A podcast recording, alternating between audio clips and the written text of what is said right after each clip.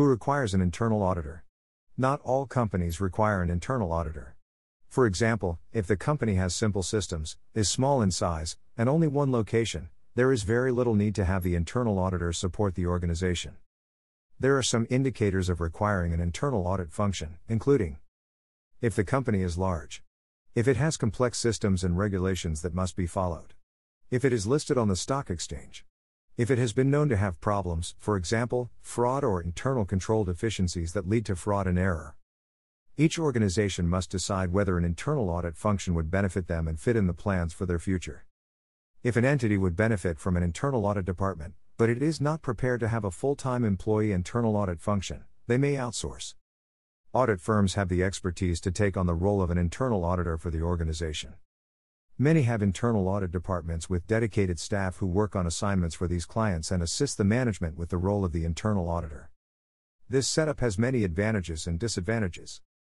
The advantages are it can be cost effective as using an external audit firm to take on a short term assignment would be cheaper than having an employed internal auditor or internal audit team. This option also removes employment costs such as recruitment and tax. Audit firms may have more specialized skills from the experience they gained with other clients. This means the company may benefit more from the work completed by an outsourced function. This option increases independence for the internal auditor. If the internal auditor is not employed by the management and working full time, then their work may be seen as more reliable. It reduces the burden of having a department to manage. It will allow them to focus on more important areas.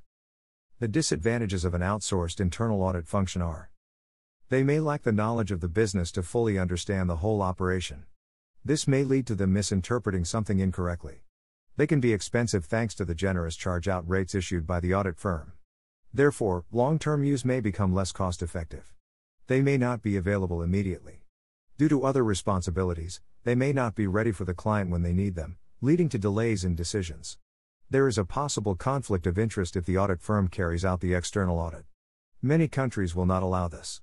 For example, in the UK, ethical standards stop external auditors being the internal auditors if they are to place much reliance on the work during the external audit. We have covered lots of areas relating to our internal auditor. You should now understand the varied role of an internal auditor. How they differ from an external auditor. How the external auditor can often place reliance on the work of the internal auditor as evidence and what they must consider before they do this. When an internal auditor is beneficial for an organization and how outsourcing the internal audit function to an audit firm works and what are the key advantages and disadvantages. I hope you found this article useful. Thank you.